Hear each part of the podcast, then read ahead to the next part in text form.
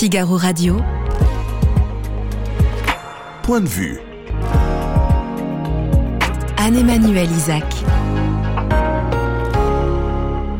Au sommaire de notre euh, émission, euh, c'est un sujet euh, très douloureux et trop souvent tabou. On parlera du suicide et plus précisément de, plus précisément de ceux qui sont endeuillés par cette mort particulière. Je serai dans, un instant avec le docteur Édouard Laune. Il est psychiatre et responsable d'un centre de prévention.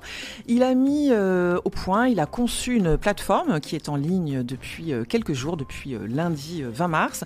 Une plateforme dont le but est d'apporter des réponse à tous ceux qui sont touchés par euh, ce deuil très euh, particulier.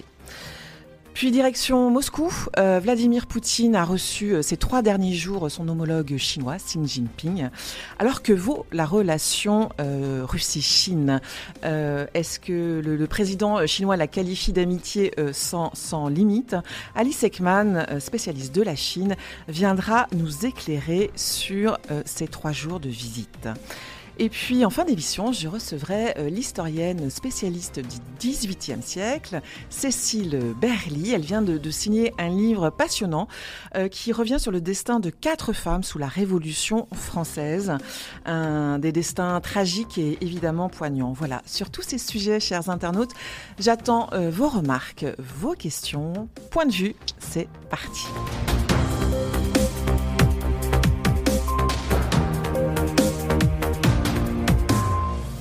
Bonjour, euh, docteur Édouard euh, Laune. Vous êtes euh, psychiatre. vous, vous êtes depuis votre centre de prévention du suicide de l'hôpital Vignatier, près, près de Lyon, à, Bron exactement. Alors, je le disais en, en, lançant cette émission, vous venez de lancer une plateforme, espoir-suicide.fr, une plateforme qui est en ligne hein, depuis le lundi 20 mars. cette plateforme a une particularité, elle s'adresse aux personnes touchées par le suicide des personnes endeuillées euh, ayant un proche euh, ou dans leur entourage quelqu'un qui, a mis fin à ses jours. Euh, en quoi, docteur Édouard Laune, le, suicide est-il un, deuil à part? Alors, le premier point que je voudrais souligner, c'est déjà le, nombre de personnes concernées. Chaque année en France, oui, j'allais en parler, ouais. vont vivre la, tragédie du deuil après suicide. Donc il y a déjà un besoin pour toutes ces personnes. Et ensuite, effectivement, le deuil après suicide, c'est un deuil qui peut être particulièrement difficile, qui a un certain nombre de spécificités. La première, c'est la place de la culpabilité le sentiment qu'on n'a pas fait comme il fallait, qu'on aurait dû faire un petit peu mieux.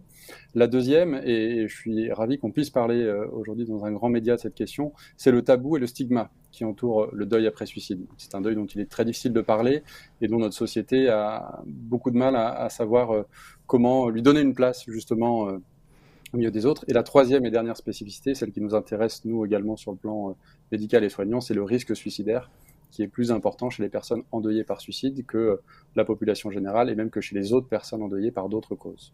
À, quel niveau ce risque est-il plus important pour euh, les personnes euh, touchées par, euh, par un, proche justement qui s'est suicidé? Les personnes endeuillées par ont plus de risques de décéder par suicide ou de faire une tentative de suicide euh, à la fois parce que la, détresse en termes de, santé mentale, la détresse psychologique est très importante, mais aussi parce que le suicide d'un proche, c'est comme si ça ouvrait une porte quelque part de et finalement, pourquoi pas moi? Pourquoi est-ce que je le rejoindrais pas de cette manière-là? Donc, c'est vraiment un risque qui est très important et, qui constitue un, un, outil de, un besoin de prévention très important pour nous. Euh, alors parlons de, cette plateforme. Qu'est-ce qu'on trouve concrètement euh, sur, euh, sur la plateforme? En quoi elle peut aider les gens touchés par, par, le suicide, enfin, dont, un proche est, décédé de cette façon? Alors peut-être dire un mot en préambule de comment nous avons monté cette plateforme. Ça a été 18 mois de travail. C'est une plateforme qui est à la fois collaborative et participative. Collaborative parce que parce que ce sont des personnes endeuillées par suicide elles-mêmes qui ont euh, travaillé avec nous sur les contenus, sur le format, sur le design de la plateforme.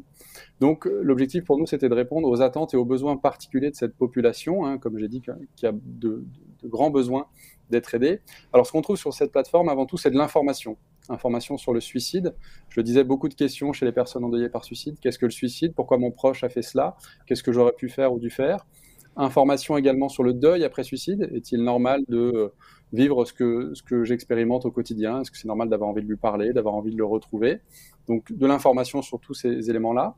La possibilité aussi de trouver des professionnels de santé mentale pour être aidés. De deux manières, une carte d'orientation vers chez moi, qu'est-ce qui existe, est-ce qu'il y a des psychiatres, des psychologues, des associations? Qui peuvent euh, m'aider à, traverser ce moment difficile. Et puis la possibilité de contacter notre équipe via un chat différé, c'est-à-dire qu'on peut nous poser des questions à l'équipe Espoir, donc c'est une équipe pluridisciplinaire de psychologues, de psychiatres, de chercheurs, et on répondra dans un délai de 48 à 72 heures aux personnes euh, concernées. Et puis enfin, euh, le dernier point, c'est la possibilité d'accéder à d'autres personnes endeuillées par suicide par des témoignages ou l'accès à des associations qui vont proposer des groupes de parole et, et, la possibilité de rencontrer d'autres personnes qui vivent la même tragédie. C'est important de, partager euh, cette expérience. Est-ce que les, les gens avec qui vous avez euh, conçu euh, cette plateforme ont, fait part de ce souhait particulier? Un grand objectif de la plateforme, c'est de, de, créer ce qu'on appelle une communauté d'expérience, communauté d'expérience numérique, mais avant tout humaine. Effectivement, je le disais, c'est un deuil qui isole. Euh, qui peut mettre euh, les personnes dans, dans, un vide social très important et partager avec d'autres personnes qui ont vécu la même chose, c'est très important. Cette communauté d'expérience dans le deuil, c'est une manière de se dire je ne suis pas seul, je ne suis pas seul à vivre cette tragédie, je ne suis pas seul non plus à expérimenter euh, les différents symptômes du deuil, le travail de deuil si difficile. Et donc c'est à travers cette communauté d'expérience qu'on peut espérer ce qu'on appelle en santé mentale la résilience ou le rétablissement, c'est-à-dire que derrière le terme espoir et derrière le lancement le jour du printemps, c'était aussi l'idée pour nous de dire, même euh, pour ceux qui vont si mal, même pour ceux qui ont le sentiment de traverser un hiver sans fin, une amélioration est possible, un apaisement est possible, et d'autres personnes que vous l'ont expérimenté et pourront faire part de cette expérience. Alors, euh, on, évoquait au tout début de, cette interview euh, les chiffres. Les chiffres sont assez terribles. 25 hein. personnes mettent fin à leur vie chaque jour, chaque jour en France. C'est la deuxième cause de mortalité chez les 18-24 ans après les accidents de la route. La France a un des taux les plus élevés hein, d'Europe. Hein. Alors effectivement, alors le premier point, c'est de dire qu'il y a une diminution depuis une trentaine d'années, 35% euh, de, suicides en moins chaque année, le pic ayant été atteint en 1986, et depuis graduellement ça, ça diminue. Mais on reste malgré tout et malheureusement un des pays d'Europe de l'Ouest qui a un, un des taux les plus euh, élevés de, de, suicide. Il y a encore énormément de travail. Alors, on a un, plan national, une stratégie globale et nationale de prévention du suicide depuis 2014 qui nous aide à avancer et à permettre encore une diminution de ce taux de suicide, mais on a encore énormément de travail avec cette idée vraiment centrale que le suicide est, entre guillemets, l'affaire de toutes et tous. C'est pas uniquement une question euh, médicale ou soignante, ce n'est pas que le champ sanitaire qui peut intervenir, et euh, sur la possibilité que des personnes ne restent pas seules, de faire connaître par exemple le numéro national de prévention suicide, le 3114, ou l'ensemble des outils que nous mettons en place pour la prévention du suicide. Il y a un manque de, structures euh, psychiatriques. quelle est la, cause majeure dans ce manque de, prévention ou dans ce défaut de prévention? Alors je dirais que c'est un ensemble de facteurs, tout comme euh, la prévention sera nécessairement multimodale et multifactorielle. On a peut-être euh, manqué pendant euh, plusieurs années de stratégies à l'échelle nationale en termes de santé publique, de stratégie de prévention, pour passer vraiment le message qui est le message central que le suicide n'est pas inévitable. Alors parlons concrètement, qu'est-ce qu'on peut donner comme conseil à, nos internautes si dans leur entourage proche, ils ont quelqu'un qui détecte qui craignent euh, une personne qui aurait des idées suicidaires. Euh, euh, en parler, c'est vraiment utile? Et comment en parler? Comment on parle de ça avec son proche, ses amis, son ami? Merci pour cette question parce que c'est une question importante. Le premier message, effectivement, c'est d'en parler. Si, on a la crainte que la personne ait des idées suicidaires ou qu'elle a pu les verbaliser, il faut pouvoir directement aborder la question du suicide avec elle euh, en étant euh, le plus empathique possible et vraiment à l'écoute, en essayant de comprendre ce qui a pu l'amener à, en arriver là, sans jugement, euh, même si parfois les raisons peuvent nous paraître incompréhensibles. Peut-être qu'on a le sentiment que nous, nous-mêmes, on aurait pu dépasser l'événement ou les causes qui font que la personne en vient aux idées suicidaires vraiment en parler. Et puis deuxième point, c'est pouvoir euh, aller chercher de l'aide, ne pas rester seul hein, face euh, à une personne, un proche qui a des idées suicidaires. On a aujourd'hui euh, la chance d'avoir le 3114, ce numéro national accessible 7 jours sur 7, 24 heures sur 24. Donc les proches de personnes qui ont des idées suicidaires peuvent appeler le 3114 et demander des conseils, de l'aide à des spécialistes de la santé mentale, des psychologues, des infirmiers, des psychiatres, qui vont les aider à trouver les bonnes solutions pour aider leurs proches. Mais j'aimerais que vous me donniez un exemple concret de quels sont les bons mots euh, à choisir. C'est quand même pas très évident comme euh, euh, conversation à, lancer, enfin, voyez, comme échange à lancer.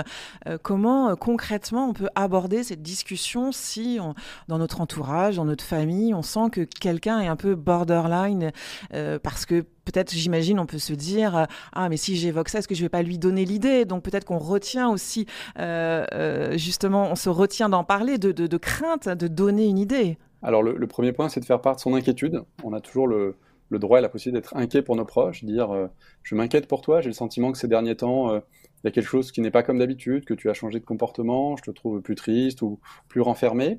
En deuxième point, c'est ce que je disais et, j'insiste dessus, utiliser ouvertement le mot suicide. C'est pas toujours simple, hein, euh, utiliser avec un proche ce terme-là, mais ne pas avoir peur d'utiliser.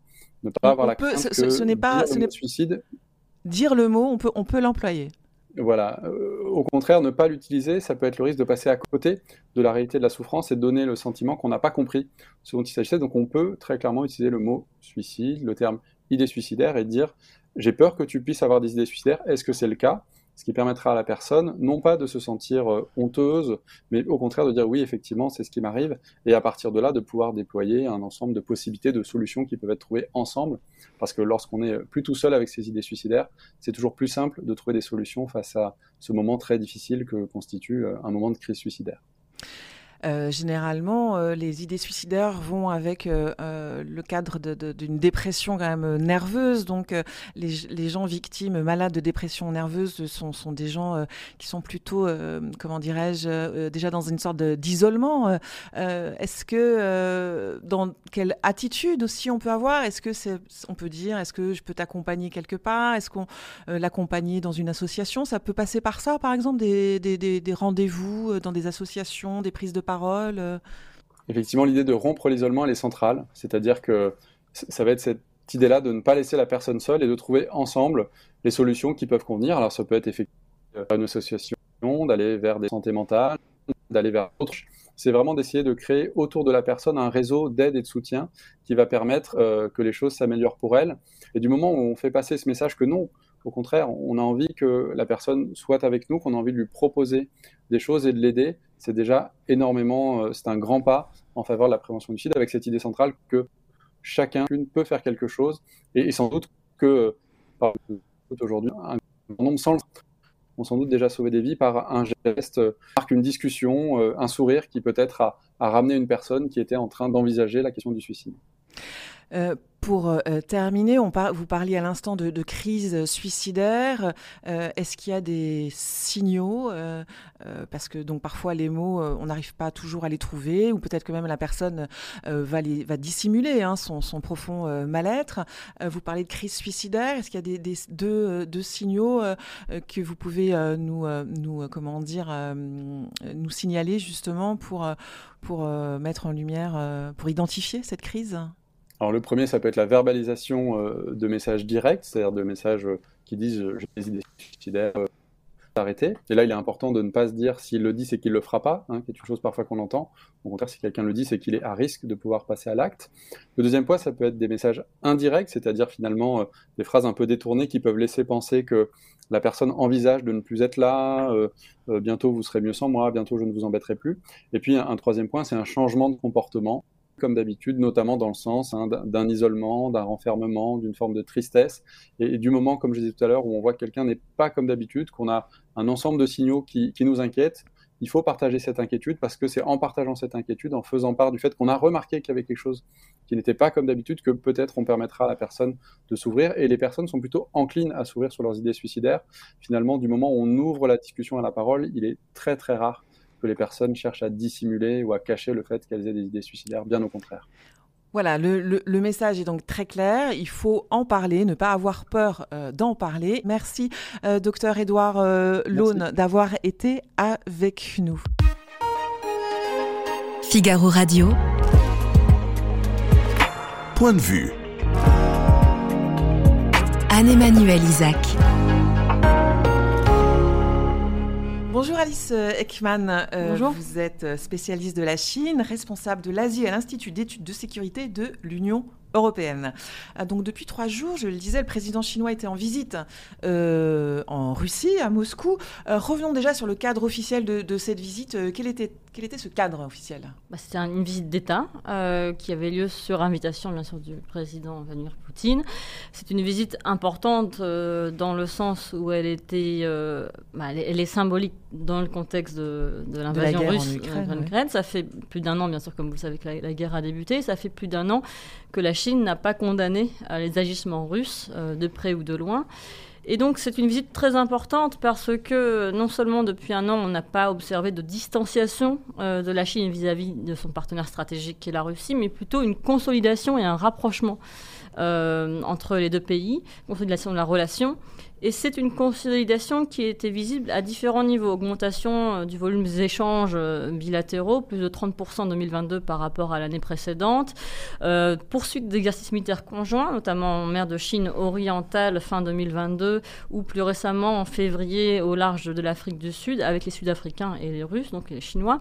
Et plus récemment avec l'Iran dans le golfe d'Oman. Donc on a vraiment aujourd'hui une coopération qui est économique qui est énergétique bien sûr, avec le renforcement de la coopération euh, énergétique entre notre pays, puisque depuis mai dernier, la Russie est devenue le, premier fournisseur de pétrole à la Chine, et surtout renforcement de la coopération diplomatique et politique. Et donc cette visite de Xi Jinping en Russie, dans un contexte de guerre, et alors que euh, Vladimir Poutine est pointé du doigt bien sûr euh, par, par l'Union européenne, par les États-Unis et, d'autres pays, c'était un, un, signal très fort envoyé au reste du monde pour dire que euh, la Russie est un partenaire stratégique important et surtout pour dire qu'il s'agit d'une coopération politique. Comme vous le savez, quand Jinping est arrivé, il a euh, notamment fait référence au fait que Vladimir Poutine serait probablement réélu euh, en, 2024, et Vladimir Poutine lui-même a félicité à nouveau Xi Jinping pour la prolongation de son propre mandat. Alors c'est vrai qu'à la fois, donc, il y a, euh, comme vous le disiez et rappeliez, il y avait ce cadre diplomatique, économique, et puis il y avait bien sûr un, un, message très clair des Russes et des Chinois, c'était de se montrer ensemble, parce que Xi Jinping et Vladimir Poutine finalement ont des points communs et notamment partagent une même vision nom de, de, l'Occident. Tout à fait. Dans le communiqué conjoint, il pointe du doigt euh, le, rapprochement stratégique entre la Grande-Bretagne, l'Australie et les États-Unis. Euh, il pointe du doigt euh, l'OTAN et notamment euh, la présence de l'OTAN en Asie. Voilà.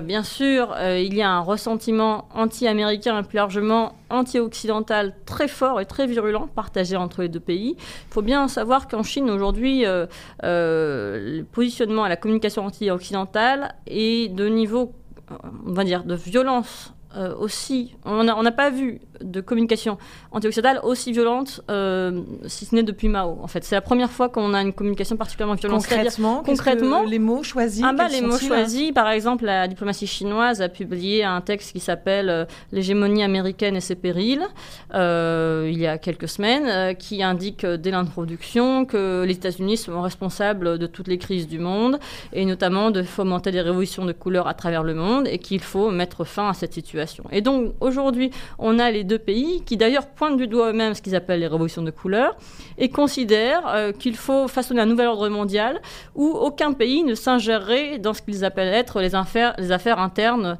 euh, des pays. Et donc réellement, on a une consolidation du rapprochement politique. Euh, on en a parlé à l'instant, mais c'est un rapprochement à prendre très au sérieux parce qu'en fait, Xi Jinping a intérêt à ce que Vladimir Poutine reste au pouvoir, bien sûr, mais aussi a intérêt à ce que la coopération entre les deux pays se renforce pour... Coopération économique?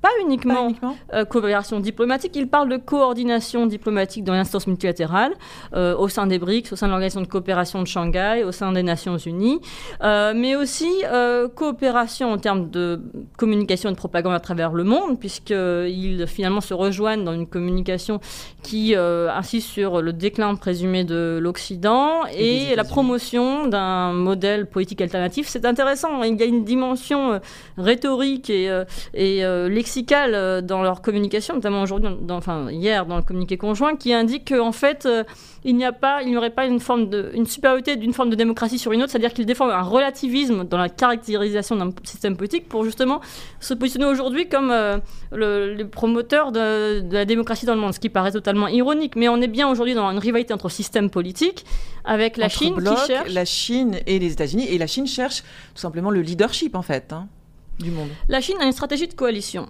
c'est-à-dire elle considère que euh, l'Occident au sens large, pas que les États-Unis. Les États-Unis et leurs alliés sont des ennemis, et qu'à terme, je simplifie, mais c'est comme ça qu'elle le perçoit, donc c'est nécessaire parfois de pas être trop, de pas analyser de manière trop complexe des perceptions qui sont finalement euh, assez simples. Il y a un antagonisme anti-occidental présent en Chine. La Chine a une stratégie euh, de coalition qui vise à terme à marginaliser l'Occident dans les enceintes multilatérales et puis plus généralement à l'échelle de la planète. Et pour cela, elle a besoin de la Russie et d'autres pays dits émergents ou en développement. Et c'est pour ça, par exemple, qu'elle promeut des initiatives telles que l'initiative de sécurité globale. Alors, c'est un concept un peu flou, mais elle le promeut aux pays en développement. L'Afrique est mentionnée 14 fois, euh, l'Union européenne, l'Europe, zéro fois. Et dans ce, dans ce document, elle indique qu'elle va former 5000 militaires et policiers euh, donc des pays en développement au cours des cinq prochaines années. Et ce n'est pas anodin, c'est pas juste une petite formation, c'est-à-dire c'est euh, s'inspirer du modèle chinois de sécurité pour les développer dans le monde, pour qu'à terme, les régimes régime qualifié d'autoritaire eh ben, reste en pouvoir. Quand vous dites euh, la, la, Chine a besoin de la Russie, elle a besoin euh, de sa présence euh, politique, elle a besoin de sa présence économique. Qu'est-ce que vous entendez par elle a besoin de la Russie? Alors aujourd'hui, le terme qui est communément employé pour qualifier la relation, y compris dans le Figaro mais dans d'autres médias, et c'est intéressant à analyser, hein, c'est la vassalisation de la Russie par la Chine. On parle souvent de déséquilibre. Vous trouvez ça juste ou pas? Euh, ce terme. C'est une réalité. De qualifier la Russie de vassal en fait, de la J'aime pas les étiquettes qu'on plaque sur la relation parce que depuis euh, 9 ans, les deux pays se rapprochent et depuis 9 ans, on plaque euh, des expressions euh, en fonction de ce qu'on aimerait voir advenir de la relation. Là, on aimerait voir advenir un déséquilibre qui n'est pas tenable sur le long terme. Sauf que, à mon avis, la relation va se consolider encore sur le long terme parce que la Chine a besoin de la Russie sur le long terme comme la Russie a besoin de la Chine sur le long terme. Je vais m'expliquer pourquoi. Mais au départ, on disait que le rapprochement entre les deux pays était qu'un mariage d'intérêt. Je ne sais pas si vous vous souvenez, en 2014, que la Russie s'est tournée vers, euh, vers l'Est parce que, bah, pour trouver des débouchés pour ses hydrocarbures face aux sanctions occidentales et qu'elle n'avait pas d'autre choix. Mais que c'est un rapprochement uniquement pragmatique qui ne pourrait pas durer compte tenu notamment de cette asymétrie et la Russie était qualifiée de junior partner, de partenaire faible ou junior de maillon faible. Euh, peut-être il y a un déséquilibre évident entre la deuxième économie mondiale qui est la Chine et la onzième économie mondiale qui, est la, Russie, bien sûr. Sauf que si l'on prend en compte euh, les convergences politiques, géostratégiques et idéologiques, faire front commun contre les États-Unis, c'est très intéressant pour les deux pays. Euh, S'aider mutuellement euh, au niveau diplomatique, au niveau économique, euh, au niveau énergétique, c'est très important. La Chine a peser plus fort, tout simplement. Mais oui, en fait, il faut garder le sens des proportions. Je ne dis pas qu'il n'y a pas de point de divergence entre les deux pays, je ne dis pas qu'il n'y a pas de déséquilibre entre les deux pays, mais les points de convergence sont beaucoup plus forts que les points de divergence. Et l'intérêt de la Chine à soutenir la Russie dans un contexte quand même où il est risquait de soutenir ce pays, hein, euh, alors qu'il est sanctions secondaires, de la guerre, contexte de sanctions secondaires qui peuvent toucher des entreprises euh, chinoises, aussi euh, détérioration de l'image de la Chine dans une partie du monde, notamment dans l'Union européenne, qui attendait une clarification de la position de, la Chine, mais surtout une condamnation des agissements russes.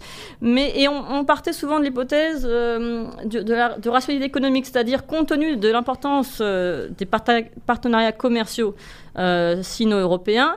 Euh, la Chine plus important, non? Oui, beaucoup plus important. Euh, la Chine finirait progressivement par se, enfin, à être plus en tout cas à ajuster un peu sa position. Alors, à adoucir alors d'ailleurs qu'elle lance une fois qu'elle a lancé depuis plusieurs mois une offensive de charme vis-à-vis de l'Union européenne et plusieurs de ses États membres.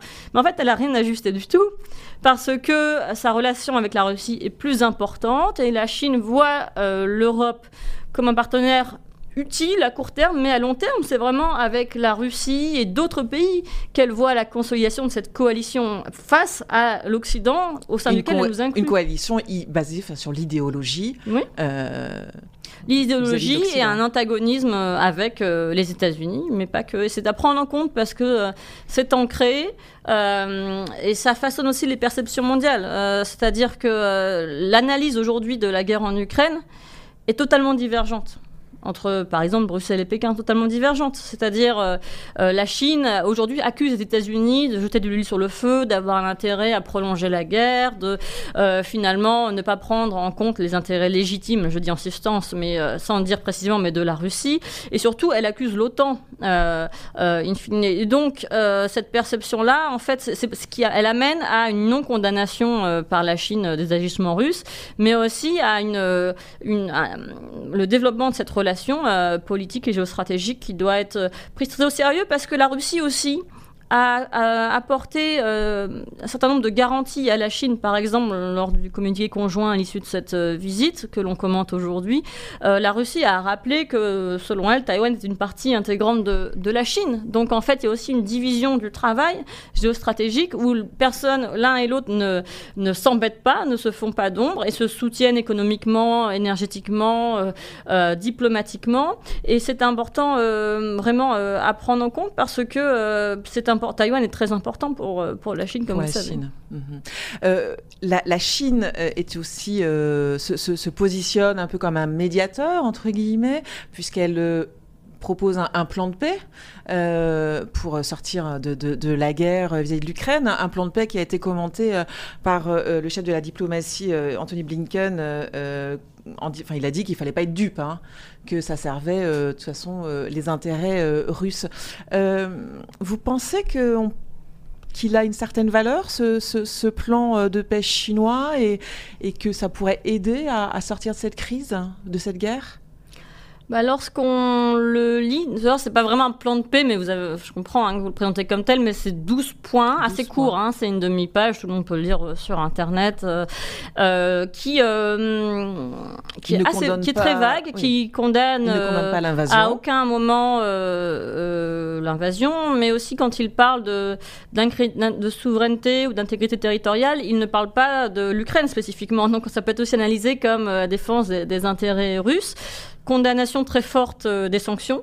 Euh, qui selon la Chine sont prises unilatéralement et légitimement par euh, les Occidentaux. Et, et, réellement, pour que la Chine puisse se poser en médiateur, il faudrait qu'elle soit perçue comme telle aussi par l'Ukraine. Euh, ce qui n'est pas le cas euh, à l'évidence aujourd'hui. Sinon, Xi Jinping aurait pu échanger plus facilement avec le dirigeant euh, ukrainien. En, présentant ce plan, c'est aussi une façon d'endosser un, comment dire, un costume, une, une responsabilité sur le plan international. Hein. Ça rejoint oui, un peu cette idée-là. de se positionner comme un faiseur de paix, en tout cas comme un pays qui agit en faveur de la paix. Mais je pense que ce message n'est pas recevable ou recevable, reçu avec beaucoup de cynisme en Europe, aux États-Unis, en Australie ou encore au Canada ou au Japon, enfin voilà. Mais, mais dans une autre partie du monde, je pense que ce message porte. Et la Chine, d'ailleurs, je pense, euh, diffuse ce message à destination euh, des pays dits du Sud, toujours dans cette stratégie de coalition. C'est-à-dire que nous faisons le bien alors que l'Occident fait le mal. Et la Chine aussi, dans sa stratégie de communication, on a cette de dire que c'est à cause des sanctions euh, occidentales que euh, les pays en développement font face à des problèmes de sécurité alimentaire, énergétique, d'inflation, etc. Alors, bien sûr, on est vraiment dans une guerre de communication qui est, très sérieuse et qui touche tous les sujets, qui touche aussi la gestion du Covid, qui touche l'origine du virus, etc. Et, voilà, on est dans un antagonisme qui n'est pas uniquement entre la Chine et les États-Unis, mais entre groupements de pays. Et c'est pas uniquement une rivalité pour euh, plus d'influence économique ou diplomatique, mais c'est une rivalité normative, une compétition entre systèmes politiques. Est-ce que vous avez une idée de comment euh, la Chine voit euh, la, fin de, ce conflit? Comment elle envisage la fin de la guerre? C'est très, difficile, à, très difficile à dire. Euh, les communications de. Alors, bon, il y a eu euh, une, quelques lignes sur euh, l'évitement d'un conflit nucléaire, du, là, en tout cas de l'utilisation de l'arme nucléaire. Donc là-dessus, bon, la Chine est très claire, mais on ne peut pas dire que c'est un pas vers la paix.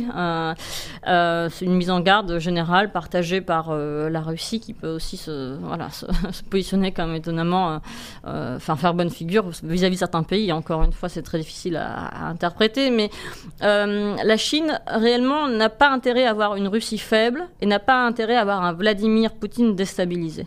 Euh, ce n'est pas rien quand Xi Jinping espère que, enfin, annonce ou prédit que Vladimir Poutine restera au pouvoir après 2024. Ce, n'est pas rien. Quand ils annoncent tous les deux qu'ils vont lutter ensemble contre les révolutions de couleur, euh, ce n'est pas rien. Euh, il faut prendre les mots euh, au pied de la lettre. Bah, tout à fait. Il faut les, mais les, mots ont un sens et quand ils sont martelés depuis autant d'années et quand ils sont soutenus par des faits mm. euh, convergents, il faut les prendre en compte. Donc moi, je veux bien qu'on dise qu'il y a des tensions entre les deux pays, que c'est une relation asymétrique, que ce n'est qu'un mariage intérêt. Enfin, les faits indiquent un rapprochement continu depuis maintenant 9 ans. Euh, donc euh, il faut le voir et parce que ils sont, c'est un rapprochement qui est de long terme, perçu comme tel à Pékin et à Moscou. Envisagé à long terme, oui. Comment? Envisagé, enfin Oui, qui est envisagé, qui est c'est un rapprochement qui, qui, qui ancré une stratégie de long terme et euh, au sein duquel la Chine investit malgré un coût assumé, euh, c'est-à-dire détérioration de, son image dans une partie du monde, éventuellement remise en cause de certains partenariats économiques euh, avec des pays européens, mais je pense que la Chine ne va pas se détourner de son, rapprochement avec son partenaire russe. Une dernière euh, question, c'est une option envisageable que, la Chine livre des armes à la, Russie? La presse américaine a dit que des drones avaient été livrés pour une valeur à peu près de 12 millions de dollars oui, il y a aussi quelques, euh, quelques articles qui, qui ont fait euh, état de certaines livraisons d'armes. Bon, C'était vraiment euh, très spécifique, très limité. Je pense que. Bah, après, c'est très difficile, hein, parce que chaque, on est surpris tous les jours par l'évolution de la situation. Et contredit parfois par l'actualité, bien sûr. Oui, en tout cas, d'un point de vue rationnel, la Chine aujourd'hui n'aurait pas intérêt, à mon avis, à livrer des armes. On n'a pas, en tout cas, de preuves à l'heure actuelle d'une livraison d'armes massives, mais bon, les choses peuvent évoluer, de la Chine à la Russie et je pense que c'est pas dans son intérêt direct dans le sens où la Chine se positionne aujourd'hui comme un faiseur de paix euh, à nuancer, mais aussi ne cesse de condamner, euh, de condamner euh, les États-Unis et les Européens pour leur livraison d'armes. Et, bon, elle met, elle met sur un pied d'égalité livraison d'armes à, à l'agressé, à l'agresseur, parce que quand on demande à la Chine pourquoi euh, livrez-vous des armes On dit mais pourquoi vous, euh, occidentaux, vous nous posez la question alors que vous livrez des armes à l'Ukraine? Mais de toute façon, la Chine dément, elle dit qu'elle ne livrera pas d'armes à la Russie, mais bon, on n'est jamais sûr de rien dans ces situations. Merci euh, Alice Ekman euh, d'avoir répondu aux questions euh, du, Figaro. Je rappelle le titre hein, de votre livre passionnant. Vous étiez venu hein, à l'automne dernier nous en parler. Dernier vol pour Pékin. la Chine s'organise face à l'Occident. C'est aux éditions de l'Observatoire et c'est à lire pour bien comprendre ce que la Chine a en tête vis-à-vis -vis de l'Occident. Merci d'être venu nous voir. Figaro Radio point de vue. Anne-Emmanuel Isaac. Elle est la plus connue de nos reines. Tour à tour adulée puis détestée par son peuple, Marie-Antoinette a inspiré nombre d'artistes de son temps. Mariée à 14 ans, sur le trône à 19, la plus jeune héritière de l'Empire autrichien fut la première reine de France à laisser sa propre marque dans l'histoire. Là, tout d'un coup, cette reine aime changer, est un peu euh, excentrique et, demande des, choses nouvelles, éclatantes, belles. Et il se trouve en plus que elle demande tout cela, cette personne, au moment où les arts français sont à leur floraison maximum. Il n'y a jamais eu, je crois, euh, de moment plus glorieux pour les arts français, notamment les arts décoratifs. Portraits, scènes de famille avec Louis XVI et leurs enfants, la vie de Marie-Antoinette à Versailles a été très souvent mise en scène. Mais la jeune reine a toujours cherché à s'affranchir de la cour et de ses règles pour trouver refuge dans son jardin secret, entouré de personnalités souvent extravagantes. Alors que la fureur révolutionnaire se rapproche de Versailles, le peuple se retourne contre sa reine et lui reproche ce qu'il avait d'abord aimé, sa liberté et son côté désinvolte. Symbole d'un temps révolu, le couple royal est décapité en 1700. Bonjour euh, Cécile Berly, vous êtes euh, historienne du XVIIIe siècle et vous venez de, sortir euh, un livre guillotiné, Marie-Antoinette, Madame du Barry, Madame Roland, Olympe de Gouges, aux éditions passées composées. on suit donc quatre femmes durant la Révolution française, quatre destins, à, quatre, à travers cinq moments clés qui sont l'arrestation, les conditions carcérales. L'incarcération. Euh, les conditions du procès, c'est-à-dire au moment où elles sont jugées, puis condamnées à mort et enfin guillotinées. Qui sont, alors je les ai énumérées, mais qui sont ces quatre femmes et, comment et pourquoi vous avez choisi ces quatre femmes-là? Alors Marie-Antoinette, c'est la plus euh, connue, on va dire. Mais en fait, le casting, si j'ose dire, s'est imposé à moi très facilement parce que ce que je voulais faire, c'était entre autres travailler sur cet automne 1793 euh, où il y a eu effectivement, parmi d'autres procès, ces quatre grands procès euh, euh, féminins au, cours desquels la Révolution a jugé quatre femmes qui gênent ce nouvel ordre révolutionnaire et qui ont pour point commun de représenter autant de, désagréments, voire de désordre dans ce nouvel ordre qu'est la Révolution. Alors pourquoi elles gênent ces femmes Je pensais que la Révolution mettait un point d'égalité entre les hommes et, les femmes Eh bien, je dirais que la Révolution, comme toute époque historique, a des contradictions et qui ne sont pas, pas mince, si j'ose dire. Euh, ce qu'on ce qu'on reproche à ces quatre femmes, eh bien avant tout, il faut le dire simplement, c'est d'être des femmes. C'est-à-dire que cet ordre, ce nouvel ordre révolutionnaire n'accepte toujours pas et certainement pas euh, la présence des femmes dans cet espace euh, public ou politique. Et on est à cet automne 1793 à un moment où la révolution peut basculer parce qu'évidemment elle est euh, acculée. un petit peu le, le, le, contexte, tout le monde euh, n'a plus en tête Bien forcément. sûr. Alors il y a un contexte. Euh, à l'international, c'est-à-dire toutes les puissances européennes qui sont évidemment largement contre, pour ne pas dire anti-révolutionnaires. Il y a, et je rappelle que la révolution à ce moment-là est en guerre et depuis euh, plus d'un an. Et puis il y a aussi ces ennemis, euh, comme on dit, de l'intérieur, c'est-à-dire que ce soit dans ce qu'on appelle la, la Vendée ou d'autres euh, territoires euh, de la jeune République, oui, qui se soulèvent, qui se soulèvent la révolution contre ce nouvel ordre et contre cet ordre euh, très clairement euh, jacobin, pour ne pas dire montagnard. Et euh, c'est assez connu dans l'histoire, quand il y a des difficultés qui s'accumulent, il faut trouver des responsables, il faut trouver ce qu'on appelle des boucs émissaires. Et ces quatre femmes vont présenter, alors elles sont toutes les quatre très différentes. Alors Marie-Antoinette, Marie euh, on connaît bien euh, son, son, histoire et, voilà. pour, et, la raison pour laquelle, euh, là c'est la reine de France, donc c'est la raison pour laquelle elle est arrêtée, euh, jugée, exécutée. prenons Olympe de Gouges alors. Pourquoi alors, cette femme elle est, est arrêtée, arrêtée, Elle est arrêtée au, au mois de juillet 1793 alors qu'elle s'apprêtait à diffuser ses écrits. Euh, Olympe de Gouges est arrêtée très clairement pour avoir écrit des textes de nature politique qui auraient eu pour euh, objectif de renverser cette jeune euh, république. Euh, et ce qu'on va surtout reprocher à une Olympe de Gouges, c'est pas forcément Pardon, seulement l'accusation est fausse, est fausse sur Olympe de Gouges? Elle, elle, elle, elle n'a pas écrit de choses pour renverser.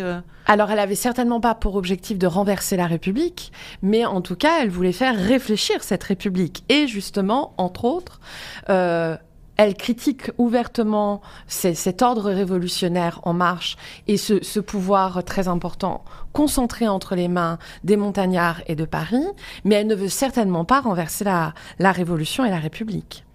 Madame Roland, alors qui, qui est ah. cette femme? Je sais que vous êtes très attachée parmi les quatre à celle-ci en particulier. Madame Roland, alors elle est à la fois égérie politique de ceux qu'on appelle les Girondins, mais elle est surtout, et c'est ce que j'essaye de démontrer dans, dans, le, dans le livre, euh, l'un des plus grands écrivains du XVIIIe siècle, qui va justement, par l'expérience carcérale, à l'ombre de la guillotine, révéler son identité, c'est-à-dire affirmer son identité profonde, c'est-à-dire d'être euh, une femme de lettres. Et évidemment, alors elle, on l'accuse d'avoir été dans le groupe euh, politique opposé aux montagnards, c'est-à-dire ceux que l'on appelle les Girondins. Elle, elle est arrêtée de façon assez euh, fracassante. Euh, et, et et cruelle aussi, hein, puisque bien sûr, on mais lui il fait a... croire qu'elle est libre et une heure oui, après, elle oui, est à oui, nouveau arrêtée. Tout hein. à fait. Il y, a, il y a toute une mise en scène qui est d'un cynisme euh, et, pervers. C'est tout totalement pervers. Euh, pour le cas de Madame Roland, comme pour bien d'autres, il y a eu évidemment des moments de, de rapport de force et de, de rapport, euh, même on peut dire, euh, d'ordre mental qui sont absolument terribles. Et, et elle va se révéler à elle-même, c'est-à-dire qu'elle va enfin affirmer ce qu'elle est profondément, c'est-à-dire qu'elle ne veut plus être cette femme de l'ombre, elle veut être cette femme qui défend au grand jour ses idées et surtout les, les mettre à l'écrit. Alors, pour revenir sur la quatrième femme qui est Madame Dubarry, donc Madame Dubarry, euh, ancienne favorite de, de, Louis XV, elle euh, est arrêtée, euh, exécutée. C'est un symbole d'une monarchie décadente. C'est un peu Exactement. ça, en fait, l'idée de Madame de Dubarry. arrêter Madame Dubarry, qui est par ailleurs complètement déconnectée des réalités. Oui, elle n'est pas du tout dans les histoires politiques. Pas du tout. Pas du tout. Elle Ou est alors vraiment à la marge et, et encore. je ne sais pas si elle campe seulement une fausse naïveté, mais ce qui est certain, c'est qu'avec Madame du Barry, la Révolution va solder ses comptes. C'est un symbole, en fait. Bien hein. sûr, avec ce que, ce que l'on appelle désormais l'Ancien Régime. Euh, les, comment dire, les conditions d'incarcération sont différentes hein, pour ces, Mhm. ces quatre femmes. Euh, quelle est l'incarcération euh, qui est la plus injuste ou, la, enfin, ou la, la plus éprouvante, plus exactement? Ça va pas forcément dépendre des conditions d'incarcération, ça va plutôt dépendre eh bien, des femmes en question. C'est-à-dire que je pense que celles pour qui, pour les De leur quatre, tempérament, de oui, leur de leur tempérament, de leur parcours de vie, euh, de leurs sentiments, de leur façon de, de vivre ce temps unique, évidemment. Et je pense que toutes, de façon peu ou prou consciente, savent très bien que elles sont aussi en train de jouer leur, euh, les derniers temps euh, de leur brève existence. Je pense que celle qui vit le plus mal la période carcérale, euh, c'est Olympe de Gouges. Parce que elle ne supporte pas cette promiscuité, parce qu'elle ne supporte pas. Elle est malade aussi. Elle, est- hein. elle est malade, Elle a une plaie qui Elle a une fait plaie, souffrir. elle souffre d'épisodes de fièvre assez, euh, assez terribles. Euh, et surtout, elle ne supporte pas d'être victime d'injustice. Elle avait. euh, elle avait beaucoup de- d'espoir en cette révolution, et le moins que l'on puisse dire, c'est qu'elle est profondément déçue des traitements euh, qu'on lui inflige, et surtout, elle se dit tellement bonne patriote, tellement bonne révolutionnaire, Oui, donc c'est tellement tel- c'est tellement incompré- c'est incompréhensible. pour elle, c'est incompréhensible. hein. Et elle se sent trahie euh, dans sa chair. Parce que le moins que l'on puisse dire, c'est qu'elle s'est investie, mais corps et âme, pour cette révolution et pour en défendre certaines des plus belles des idées, c'est-à-dire bah, justement cette idée d'égalité, cette idée de, de progrès, de liberté. Dans le traitement de, de ces femmes, euh, dans l'incarcération, etc., il y a des particularités. C'est c'est beaucoup plus difficile que, que pour des hommes. euh, Euh, alors, c'est en partie euh, plus difficile parce que justement, ce sont des femmes et qu'il y a très clairement la volonté de les humilier. Le mot humiliation est un mot-clé dans la fin de ces, de ces quatre parcours de vie. Euh, et Quelles puis, humiliations, par exemple alors, euh, femmes? le rapport à leur intimité, le rapport à leur corps, à l'hygiène? à l'hygiène, évidemment. Une Olympe va particulièrement mal vivre le, la malpropreté, par exemple. Et puis, il y a aussi, il faut le dire, c'est que ces quatre femmes étaient connues. Elles étaient même très connues et il y a cette idée d'humilier une personnalité publique alors qu'on leur reproche justement euh, d'avoir foulé cet espace public. Donc il y a évidemment un autre mot-clé de ce livre, c'est la solitude. Ces femmes vont affronter euh, ces conditions carcérales, euh, les procès, la condamnation à mort et l'exécution seules, profondément seules, ce qui n'est pas le cas au C'est moment pas le de la cas des hommes? À part pour Louis XVI, tous les autres grands procès politiques et les exécutions, on parle, c'est pas un hasard de fournée. Là, elles sont seules, elles sont confinées à une solitude qu'on peine à imaginer. Et ça, ça fait partie des méthodes, évidemment, d'humiliation. Parce que l'objectif, quand même, c'est de s'adresser aux vraies femmes, c'est-à-dire aux républicaines, et de montrer quatre contre-exemples euh, de femmes qui ont osé s'aventurer, chacune à leur façon, dans l'espace politique. On le disait, euh, enfin, on l'évoquait, l'incarcération, c'est aussi un moment, donc, bien sûr, de, de solitude et d'écriture euh, Oui. pour certaines. Euh, et vous le disiez, Madame Roland, euh, elle, elle utilise cet espace, euh, ce moment très spécial de l'incar- l'incarcération pour écrire, comme le fera effectivement aussi Marie-Antoinette. Mm.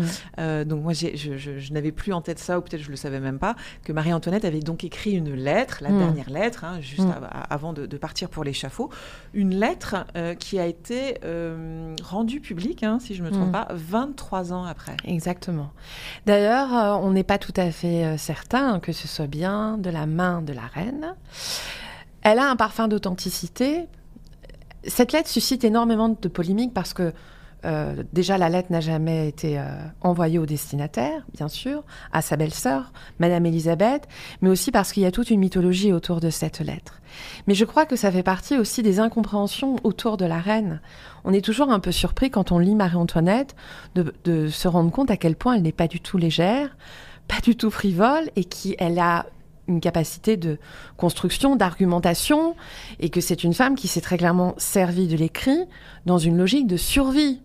Et donc, quelque part, cette lettre, même si peut-être elle est fausse, elle a un parfum d'authenticité. Et je pense qu'elle a, la, la dernière fois où elle a été libre, autorisée à pouvoir écrire, c'est justement au moment presque de partir à l'échafaud. Et moi, en tout cas, il me plaît que cette lettre-là, elle vous semble assez vraisemblable Elle me semble vraisemblable. Euh, et par rapport à la psychologie et du rapport fort que Marie-Antoinette avait à l'écrit et sur lequel on n'insiste pas suffisamment. Parce que ça ne cadre pas avec le personnage qu'elle était dans sa jeunesse de petite de jeune fille, euh, jeune femme frivole et dispensieuse. c'est ça? Et voilà. Et en fait, eh bien, si on commence, si j'ose dire, par la fin, eh bien, on se rend compte euh, de, de l'épaisseur euh, du personnage euh, qu'elle était. Euh, je le, dans, votre livre est, très euh, poignant parce qu'on est vraiment euh, très bien écrit, à la fois très facile d'accès et, très poignant parce que vraiment on se replonge dans, dans, cette période, ces femmes qui sont amenées à l'échafaud, c'est très précis, évidemment très poignant quand, quand, elles sont amenées sur les charrettes hein, mm. à l'échafaud. Le, sang coule à flot. ça a été facile, c'est facile de, de trouver de réunir, de trouver les sources pour euh, écrire euh, ces récits? Alors, il euh, existe beaucoup de, de matière. Énormément. Et évidemment, comme toute source à propos de la Révolution, toutes se contredisent. Donc la difficulté n'a pas été de rassembler les sources, euh, de les, évidemment de les lire, mais de les confronter, de les... De, C'est de les authentifier plutôt, de trouver les bonnes... De les authentifier et sans mauvais jeu de mots, de trancher. C'est-à-dire qu'il arrive un moment où moi j'avais pour objectif de créer un récit qui, se, qui de toute façon, la matière première était suffisamment bouleversante, donc il n'y avait pas besoin de fioriture, pas de pathos, voilà.